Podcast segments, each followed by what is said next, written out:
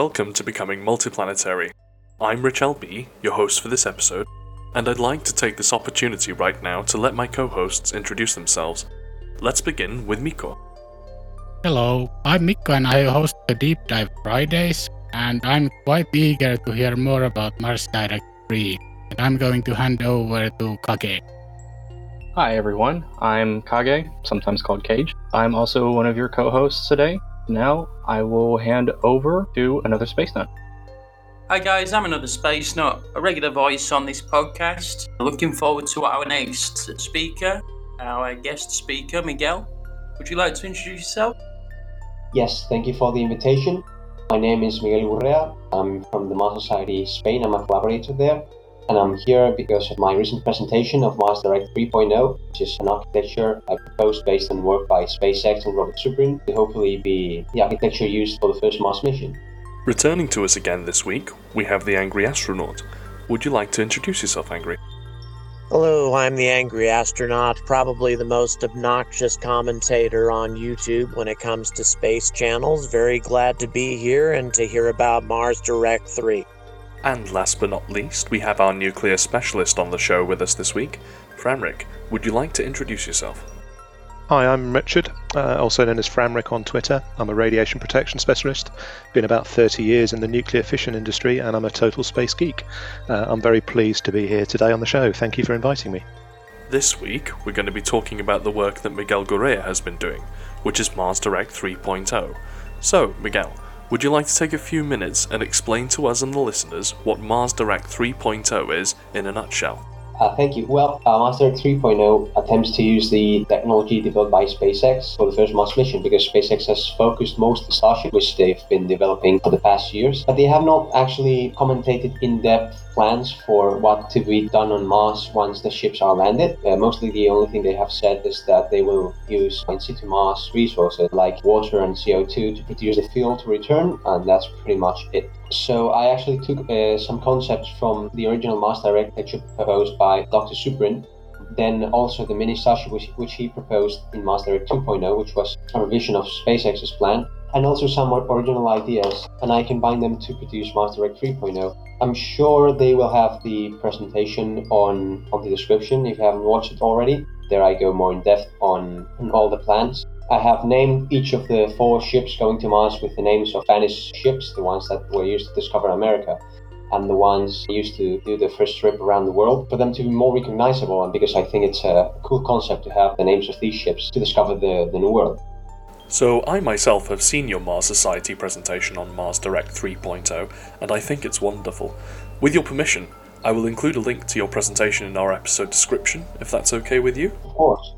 I will also be making a, video before the year is out with HD present uh, animations and a few small changes that I've made, and it will be maybe a bit longer than the presentation because I was time constrained there. Uh, but yes, the, the presentation should be pretty much good for now. Thank you, Miguel. Now, I would like to open questions up to our co hosts. Anyone here have a question for Miguel? Your uh, plans of Mars Direct 3.0 are really fascinating, but they're also built on the history of two other versions, Mars Direct 1.0 and 2.0. Could you maybe go into a little bit of detail about what were those plans and what are the major differences between those and your latest iteration? Yeah, sure. So the original Mars Direct was presented in 1990. I was supposed to be using a heavy launch vehicle, which is now the SLS, which Zubrin was actually on the panel that designed it. And it was just something similar to Apollo on Mars. This plan was actually uh, written against the 90 day report, which, which was an incredibly expensive and complex plan to go to Mars using space stations and on orbit assembly. It was all very complicated, so it was cancelled. So Dr. Zubrin wanted to, uh, to make a plan that was simple enough for it to be affordable and efficient, and, he was the first to seriously pose the idea of using Mars resources. And he, he wanted to use three ships for the mission. There were some other iterations like Mars Semi-Direct, but the idea that I think was the most important that he introduced was the idea of using the Martian atmosphere to obtain CO2, which would be split in oxygen and carbon. One of the ships would have taken hydrogen from Earth, and that hydrogen It would have been combined with the carbon to make methane, and then the oxygen would have been used as the oxidizer to produce the fuel for the return. Because taking all the fuel to the surface of Mars for the return, it's not impossible, but it's incredibly, it's a huge task.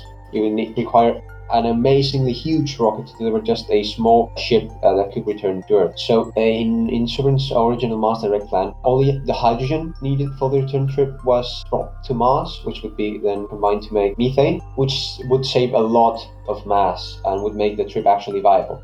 He tried his best to make this plan the NASA official plan to go to Mars, but unfortunately, it never happened. So he created the Mars Society and wrote the famous book, The Case for Mars which then inspired Elon Musk to create SpaceX, and then he presented their plan to go to Mars with a huge ship. But yes, they did not get very deep into what would be done once on Mars. The only improvement they made was since Zubrin presented his plan, water was discovered on Mars. It was discovered there were large quantities of ice below the surface, which could be used to obtain the hydrogen by electrolyzing the water. And so they reached the conclusion that hydrogen from Earth was no longer needed. And then Zubrin actually made Mars Direct 2.0, which it's weird because it's not a revision of his original Mars Direct 2.0. It's actually a revision of SpaceX's plan, but he introduced the concept of the mini Starship, which is instead of taking this uh, huge ship to Mars, which would be a, a very, very hard to refuel, he wanted to take a smaller ship to Mars, launched by the big Starship to Earth orbit, and then have that ship do all the trip it will be cheaper in terms of power on the surface. I had some contact with uh, Zubrin because we are organizing the European Mars Conference 2021. It was previously going to be this year, but uh, you know, we had the pandemic. I offered to debate him on his Mars Direct 2.0 idea because I initially didn't agree with it. I didn't see enough advantages in using the mini Starship. But there was unfortunately no time in the schedule. But then I started thinking about it. For me, the biggest problems of using uh, just the mini Starship instead of the Starship were that yes, you can use less power to refuel, but you can also take less cargo to Mars. You still get a, a better deal because the ship is decoupled in Earth orbit or in translunar injection in the most uh, complex version of this plan, but it's still not a huge improvement. And then I was actually surprised that Zubrin discontinued his idea of, in Mars Direct 1.0 of taking the hydrogen to Mars and went with digging or mining Martian ice. He says it's just 19th century industrial technology, and I agree that the chemical process, uh, which is the Sabatier reaction and electrolyzing water, is very simple and doable. But I believe there are also more risks involved, like could they not find enough water? Could the, the machinery break? Because you're mining for ice, which would be uh, turned into water, and water evaporates on Mars. There are no backup plans if that fails. So I, I believe that is a very dangerous part of the mission. So I did a few changes to Mars Direct 2.0. First change was okay, let's bring the big Starship 2 because Elon Musk has said they're planning on leaving the first Starships there and have the bigger ship take all the cargo that's needed for the mission, including more solar panels than the mini starships could carry to make that more efficient. And then I rescued the idea of using the hydrogen brought from Earth, and I actually made it so it's inside of a big starship because hydrogen is very light, it's not very dense. So if you take the hydrogen need for the return trip on the mini starship, it would occupy a lot of the volume. There would be almost no volume for the astronauts. So if you want an in-depth explanation, you can watch the presentation or the video when I make it. But those are the, the things that actually inspired me to to do these changes. That's really fascinating. Thank you. You mentioned a lot of things there regarding chemical propulsion. So, mining for ice, for example, and extracting oxygen and methane from it. And in the in the current Mars Direct 3.0 plan, all of the rockets are indeed using chemical fuel. In fact, in our last episode here, when, when talking with Angry Astronaut, we were discussing nuclear thermal propulsion. So, what are your thoughts on nuclear thermal propulsion with respect to a Mars Direct plan? And do you think it's worth waiting for that to advance to increase the chances of success? Well, I believe uh, nuclear thermal is a promising technology. It's a pity that it was not continued, but it should be a great technology in the future. If Mars is actually going to be colonized, it will probably be very efficient to use nuclear thermal.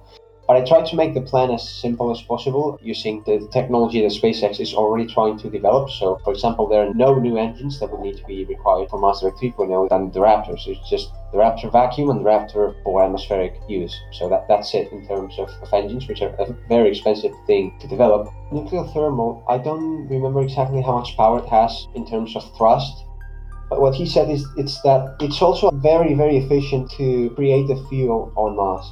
Because if you use nuclear thermal, you would probably need to take some fuel to Mars if you produce the fuel on Mars and you calculate the total efficiency of fuel in terms of the fuel that you had that you left on Earth, you get a, that it's very very efficient to produce the fuel on Mars. So probably in the future, I think it's going to be a great technology to have functioning. But I just wanted to make it doable in the short to mid term. That means using as much existing technology as possible. And I believe the Raptor system that's being developed by SpaceX is more than enough to do the, the Mars mission. And once it's done, and there's public support, and there's actually a base there, then a nuclear propulsion system could be rescued from the past, I believe. So, Framryk, we've heard here from Miguel about the mini starships. As a radiation specialist, what do you think is going to be needed to be able to protect astronauts in a mini starship? Yeah, it's a good question. Uh, thanks, Rich. The three basic principles of radiation protection if you're in a high radiation environment are time, distance, and shielding. The radiation levels as we start to head out of the Earth's atmosphere, the Earth's atmosphere provides the equivalent of about 13 feet of concrete shielding. And as you start to head upwards, you're more exposed to cosmic rays. It's about 100 times higher when you're cruising at about 35,000 feet, the radiation levels, compared to sea level. About 1,000 times higher if you're standing on the surface of the moon without any shielding, and about 100,000 times higher if you're actually heading through the Van Allen belts. And one phenomenon is as you head up out of the Earth's magnetic field, which again provides protection, get a lot more charged particles from galactic cosmic rays. You could end up with a solar particle event where stream of particles coming directly from the sun, uh, and that all needs to be taken into account when it comes to protecting the people. Thin shells, aluminium shells, or steel shells can actually generate more radiation. The charged particles hit into them. It's called braking radiation, Bremsstrahlung, and you get a flurry of X rays that can actually increase radiation levels. So, going back to those basic principles time, distance, shielding well, the best way of protecting an astronaut going from Earth to Mars is actually to do it quickly spend less time in the interplanetary space, get to Mars, work on your shielding there with, you know, burying a base or providing some other form of shielding there. Distance, not a lot you can do about. There's cosmic rays all around us when we're in interplanetary space and on the uh, surface of Mars and the Moon. Uh, but shielding is the key thing, and shielding takes mass. That's why I'm so excited about the Starship generally is that if it lowers the cost to orbit, there's a lot more we can do up there about taking things up that offer more shielding. But that's one thing that will have to be factored into uh, the use of the mini Starship, for example. Water is an incredibly good shielding. If I had the ability to design a, a spaceship, I'd have some nice water tanks, whether it's clean water or waste effluent water, you know, from the recycling system. And I'd have my crew habitation where people spend a lot of their time sleeping or working, you know, within those water tanks. And that's how nuclear submarines help shield the crew. They have their nuclear reactor. They have a, quite a bit of space between that and the crew compartment, but then they put a nice bit of shielding in the way. Normally, tanks of oil, tanks of water, um, other supplies, anything to keep a bit of shielding between that nuclear reactor and the crew. So, yeah, I've seen great deal on the various spaceship concepts, but shielding is one area that we you can't just write it off. You know, people tend to use charts saying, "Oh, this level of dose is safe," but actually no dose is safe. There's always a risk. You know you and i at the moment we're being exposed to cosmic radiation and background radiation but we've evolved to adapt to it. Our bodies can repair it. As you go out into space the radiation levels get higher. So we have to keep an eye on people's doses and, and the nasa team at the moment do that very carefully with teams on the iss we need to monitor people's radiation. As they head from a to b from uh, earth to mars. Set some reasonable dose limits. What do we find is acceptable for people the final thing I guess we have to do is make sure that if the really big things happen, like a solar particle event where never mind, you know, a, uh, a year or two or three's worth of dose, you can suddenly receive lethal doses in, in 10, 15, 20 hours. You need to have that built into the design to keep the crew safe as well. Yes, I actually was thinking about the, the of that. The trip is planned to be six months long, uh, because of the free return trajectory, which makes it uh, a lot safer, not in terms of radiation, but also in terms of being able to return to Earth if anything goes wrong before the landing. I actually think it's a good idea to have the sleeping compartments be inside of the radiation shield for the solar flares. So even though that shielding is supposed to protect the astronauts in the event of an exceptional solar storm, I do believe it's still a good idea to have that be the place where people sleep, where the astronauts sleep, so that they're protected uh, more from cosmic rays. So, yeah, I'm not an expert in radiation, but uh, yeah, that's, that's what I think is a good idea. That sounds great. Yeah, I think that it's sensible. The, the the solar particle event is the potentially life ending event, whether it's a, a, solar flare or a coronal mass ejection. And that's the one that, if you're halfway between Earth and Mars, you need to be able to retreat into a, a solar shelter, ride out the storm, so to speak. Some spaceship designs actually deliberately angle the, the stern of the spaceship towards the sun as they're traveling because you've got the bulk of the engines, potentially fuel tanks between the sun and the crew. And then that's a very sensible idea as well. If you're going to spend maybe eight every 24 hours sleeping, having bunks or, or, crew quarters actually inside that shelter is a good idea. A couple of good concept designs for the, the larger starship. Mike LePage, I think, had put a good video just showing how crew quarters could be set out, and he's actually envisaged using, uh, for a 20 person crew on the larger starship, water tanks as that form of shielding. But yeah, anything you can do to reduce the dose. As I say, NASA sets lifetime limits on doses to crews, and a long duration mission to Mars, you would be pushing some of those lifetime limits uh, unless you can carry out some other form of shielding and, and radiation reduction. And some of Angry's videos are excellent when you're, you're talking about actually being on Mars itself, designing habitats. Uh, that was in the Mars Society presentations as well, that include some form of shielding, whether it's scooped surface material or having habitations inside lava tubes. So, while we're on the idea of safety, one thing that really interested me when I watched your initial presentation, Miguel, was the mission safety aspect of it. That actually, out of four ships, only one was mission critical. Is there any chance you can expand a little bit more on that for the listeners and the members here today that weren't able to catch that presentation? Sure thing. One of the key things I think need to be considered on for a Mars mission is safety and not just because of the astronauts' lives, which is obviously very important. When you have the astronauts there, they know what they're getting into, they know there is the risk that's involved in, in the mission, but also in terms of the mission they're undertaking. If you want to go to Mars sustainably, you have to show that it's safe. Imagine the whole world watching the launch of the astronauts or the Mars mission, which would probably be broadcasted all over the world, and then the people of the Earth see the astronauts die on Mars like the ship crashes, or I mean, if the ship crashes, there's nothing to do. But many other things can go wrong. So I thought, let's minimize all the things that could go wrong without going over budget. So the first thing is have the mini starship land before the crew. I mean, an uncrewed mini starship in the previous launch window and the bigger starship, one of each, would land on Mars without the crew. And if those fail, I mean, they do carry important materials and machinery for the mission, but the crew has not launched yet, so if any of those two fail, then something would need to be done in order to fix the ships. It would certainly be a sad day, but the crew would not have left the Earth. So the architecture requires four ships, maybe five. There are four elements. Uh, some elements would may require two ships. I haven't done a very extensive job of the mass requirements, but it should be around four or five. So the first two ships, be uncrewed, and on the first launch window. So if those two crash or don't work, the crew would not have left the Earth. And then the third ship is uh, where the crew is. That ship is going on the six-month free return trajectory, which means if anything goes wrong during the trip there, they can go around Mars and return to Earth.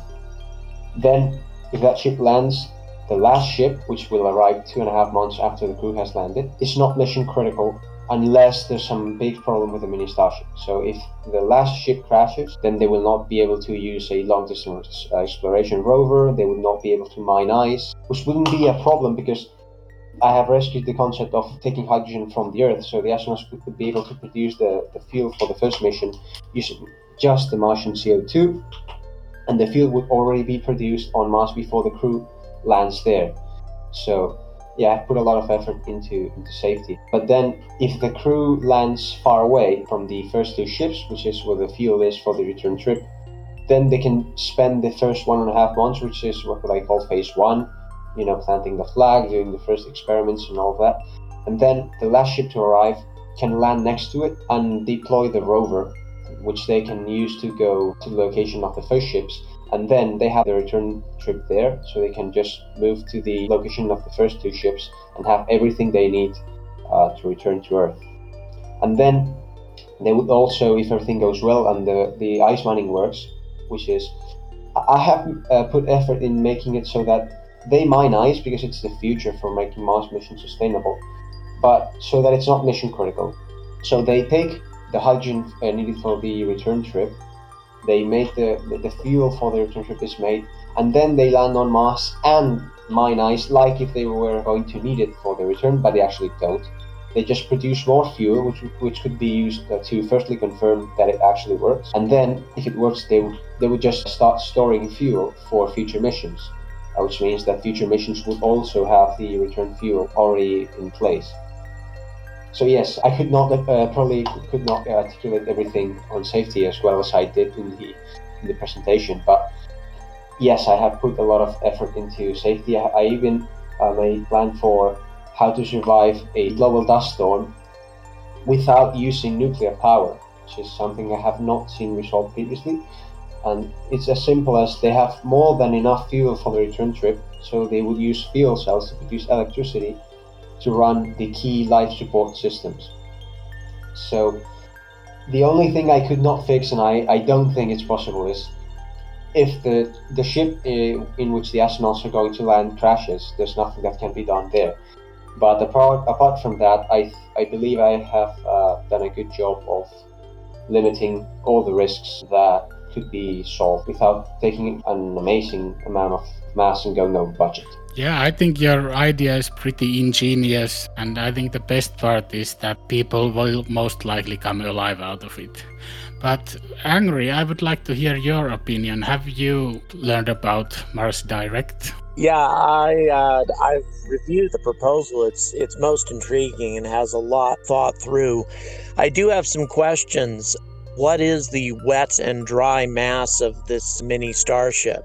All of the calculations have been taken from Zubrin's paper. If you Google Mars 2.0, I believe you have a paper from Pioneer Astronautics, which is Zubrin's company. And if you write the thing, it's obviously been written by him. And you have all the calculations there, except that in this case, you could make the ship a bit lighter by not taking that big of a heat shield, but you would probably compensate that with more cargo. So all the specs are over there.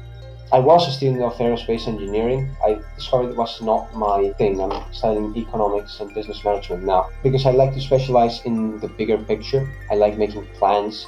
So I did everything I could in terms of the actual architecture, not on the actual details of the mission. But luckily, he my, my proposal is not something entirely new. It's based on his work. So all of the hardware, the mass and the delta V has been calculated by him. So you can check everything you want over there. I'm assuming then that given that the Starship can only haul 100 tons to low Earth orbit, that the mini Starship would have to be taken up dry and then refueled in low Earth orbit.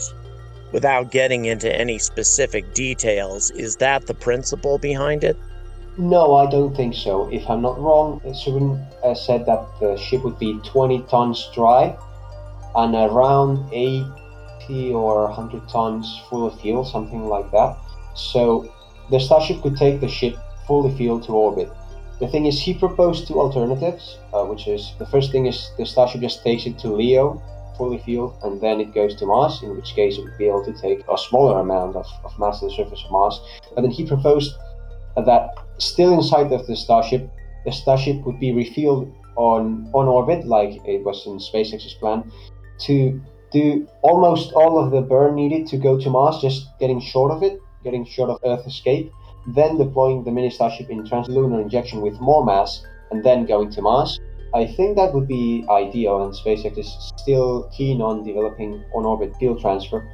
So the mini Starship would still be quite quite massive. Right. Okay. So if it's 40 tons propellant to 20 tons, or I'm sorry, um, 80 tons propellant to 20 tons cargo, we're looking at about a four to one ratio of, of fuel and propellant, the same thing when you're talking about a chemical rocket, of course, but a four to one ratio um, there, whereas the actual Starship has theoretically 1,200 tons worth of propellant available to it to 100 tons. So you're looking at a 12 to 1 ratio there.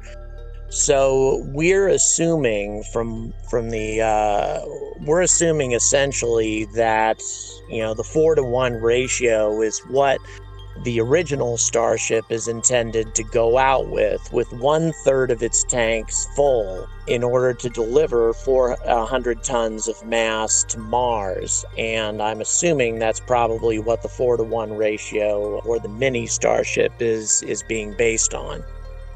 I actually just took his calculations and adapted them. I mean, in terms of numbers, I didn't change a thing.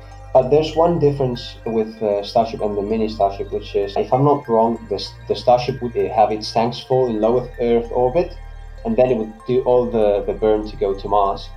But the mini Starship would depart from translunar injection in that version of the missions, in which case it would need a lot less delta V to go to Mars. And then it would leave a lot of its cargo on the surface of Mars, and when it returns from Mars, it would be lighter in terms of dry mass, so the fuel ratio would increase. But I, I cannot give the specific specs on that because, uh, as I said, I I, fo- I try to focus on the big picture. If this is taken forward, there would need to be a lot of uh, engineering put into it to make it more concrete. And I'm actually hoping that Dr. Zubrin jumps in and we can do a more revised and more concrete version in terms of numbers and specs. He has said the idea is interesting. I have not been able to speak to him in, in detail. But if for some reason this goes well, which uh, I believe in the idea, I believe it's, it's good. I was actually a bit skeptical at first because it has not been revised by too many people. But given the support that it's been getting, I am more confident that the idea, that I, I was not missing something, that the idea is good. So I, I hope he decides to jump in and we can develop a more finalized version and have it, all the numbers more precisely. But in terms of specs and delta V calculations, they are the same as for Mars Direct 2.0 in terms of the mini Starship. So I will look the the paper that I mentioned before uh, that Zubrin wrote in, in Pioneer Astronautics, and you can put it in the description for people to read it if they're interested in the specs reason I'm asking these questions, I think some people who are familiar with my channel can probably guess why I'm asking these questions. I am highly speculative about the notion of using, you know, the atmosphere almost exclusively to decelerate the starship on landing.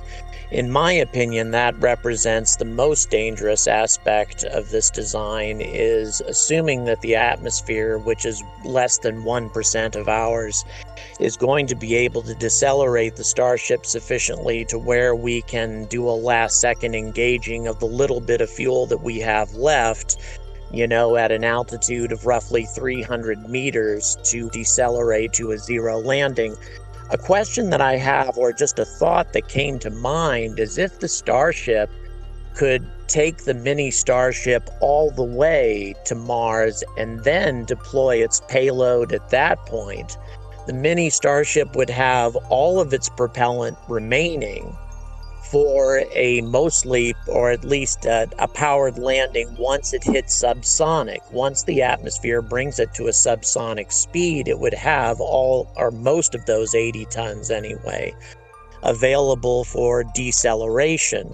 And we wouldn't have to rely as much on the atmosphere for deceleration. What do you think about deploying the mini Starship you know, when we're getting close to Mars as opposed to translunar injection. That's actually something that Zubrin mentioned. He started watching the presentation a bit late, so I, am not sure if he presented it as uh, if he's asked it as something that he would like to be developed. But I I don't see many advantages in, in getting the Starship to Mars. For starters, the Starship would be lost on Mars. It would leave the Earth dry and on fuel or almost dry. Getting getting to Mars orbit will require quite a lot of fuel and then, if you think about it, this the, the, mini starship in the in this architecture and the one I'm proposing would need to would need that much fuel for the for the trip to Mars because it would leave from translunar injection, which is just short of Earth escape, which means at most it would do a burn of something like one kilometer per second of delta V, and then the rest would be free to land on Mars. Maybe a few meters per second would be spent on maneuvers on the way there, but then the rest would be free to land on Mars. It's not like you have your tanks already half dry or something because you have spent almost the entirety of your fuel leaving the Earth uh, because you leave from translunar injection. So there will still be quite a lot of fuel available. The thing is, I base this also on SpaceX calculations, and SpaceX is confident that they can reduce almost all of the kinetic energy on the atmosphere, so I trust their calculations there. But as I was saying, there should be plenty of fuel for decelerating the descent. So you could probably double or triple the amount of delta V you have available for landing on Mars. So I don't see that as a big problem. But if you take the Starship all the way to Mars, you only have a mini Starship that has a bit more fuel, but then you lose the Starship I don't see it offering any real advantage over here. We actually were talking about air braking with another Space Nut and Benno on Deep Dive, so listeners, check it out. Yeah, and there's a lot of interesting things that you've mentioned here, Miguel, about the technology to get us to Mars, the technology to sustain us on Mars, and then the technology to get us back. But there are always questions that come up about the why behind it. And I'd like to ask you, in your opinion, why do you think it's important for humans to make it to Mars and back? Well, I'll answer with a rhetorical question. Why was it important for Europeans to go to America?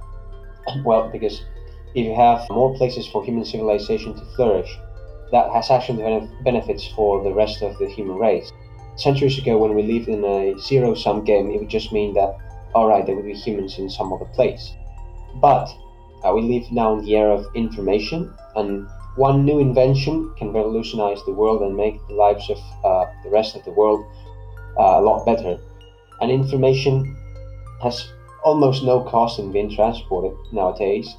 And if you have more people and living in, in an entirely new environment, producing continuously new information, which, uh, which will be uh, the most precious good being transported from Mars to Earth, then it's going to be beneficial for for the people living on Earth. Um, also, you have the possibility that the Earth might be destroyed. It's a very low chance that it will happen, like the something like a meteor that destroyed the, the dinosaurs or a super volcano. But it there's still a chance, and for what we know, there is no other intelligent life in the universe, so uh, there's a chance we might be alone. And to run the risk of us being ex- extinct, even if it's very low, I think it's quite dangerous. So as soon as we can start colonizing all planets, planets that risk will be greatly reduced. But also, it's very exciting. When we landed on the moon 50 years ago, uh, it was a revolutionizing moment in human history. The whole world was united and excited about what had just happened. Countless uh, people were inspired to uh, become scientists and engineers, and some believe that that's what caused the digital revolution, uh, or at least it accelerated it. And they were just stepping on the moon and coming back. Few footsteps, few rocks from the moon being taken, but no big deal. Now imagine colonizing an entire new planet it's like when America was discovered, the whole world, Europe uh, mainly, was shaken. And uh, from that point, new globalization changed the face of the earth. A new continent developed in political systems that we didn't know of. A new superpower emerged, like the United States. And it, undoubtedly made uh, the whole world a better place. So if you reach a new planet, that's an opportunity for a new branch of human, human civilization to develop. And that's just the human aspect of it. Then there's the scientific aspect of it. Are we alone in the universe?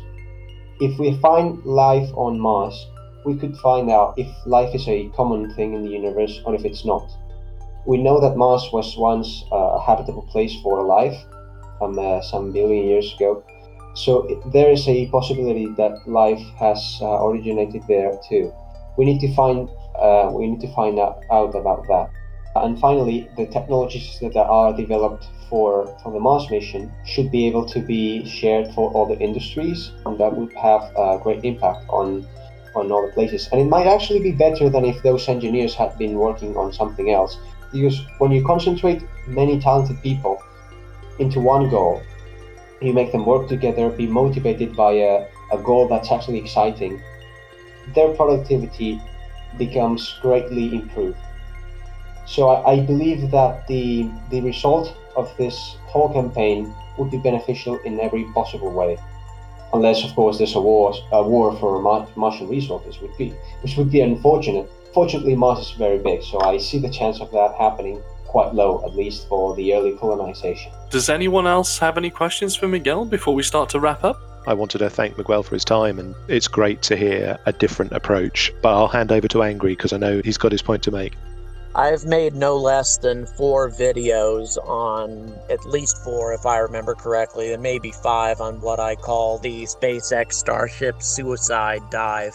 Just indicating again how skeptical I am on the overall plan of, of using an atmosphere 1% of ours to slow down something that's that huge when in the past we've required parachutes and sky cranes and things like that in order to reduce speed of a, of a one ton probe, uh, namely uh, Curiosity, in order to safely land on the Martian surface.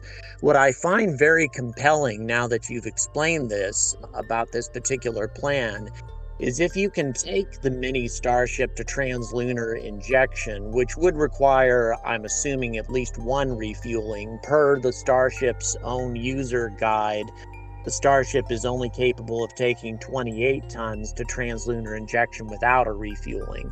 So you'd need like one, I assume, refueling to get it to translunar injection.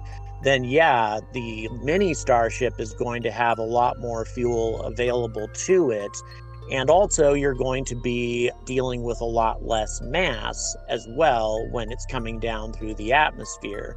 So it makes the whole landing procedure, it sounds a lot more feasible to me actually when you have a lot more fuel reducing, you know, less than 100 tons of mass as opposed to trying to reduce 200 tons. Yes, exactly.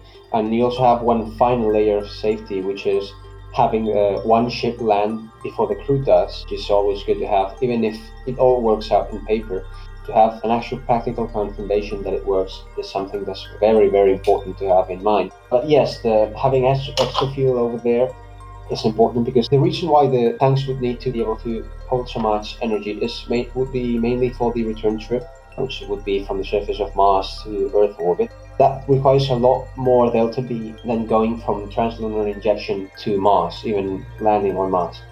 So that would uh, partly be compensated by the cargo that would be taken to Mars and not return. That would partly be compensated by the, the more massive mini starships that would go to Mars because it would be loaded with uh, more cargo, which would be left on the surface of Mars but you could always sacrifice a bit of cargo just to be able to have more delta V available for a safe Mars landing, no doubt.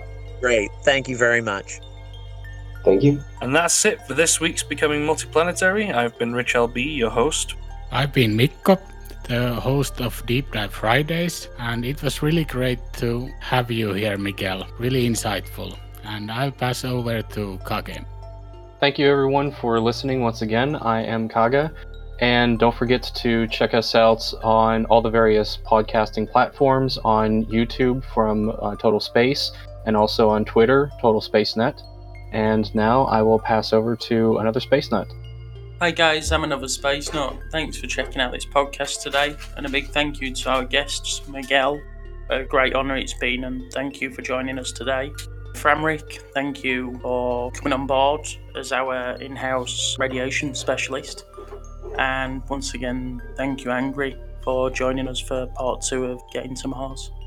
Thank you very much for the opportunity of appearing here again. Thank you, Miguel, for sharing all of this with us and for thinking outside the box. As anybody who follows the Angry Astronaut knows, I like to think outside the box when it comes to solutions. So until we have boots on Mars, stay angry about space. Thank you to all of you for inviting me and for being here. Uh, it was great insight that you brought here. So again, if you hadn't watched the presentation, it should be on the description. And I'll also make a more detailed video when I can, uh, for, hopefully before the end of the year. So thank you very much for listening. Please let us know in the comments if you have any questions or theories or anything that you'd like to share about Mars Direct 3.0. I'm still optimistic that this idea might be carried into the future. I'd just like to say thank you for inviting me on today. Excellent episode, and I'm always happy to come back. Just let me know. So that's a wrap from everyone this week. Please be sure to like and subscribe, and see you all again for next week's episode of Becoming Multiplanetary.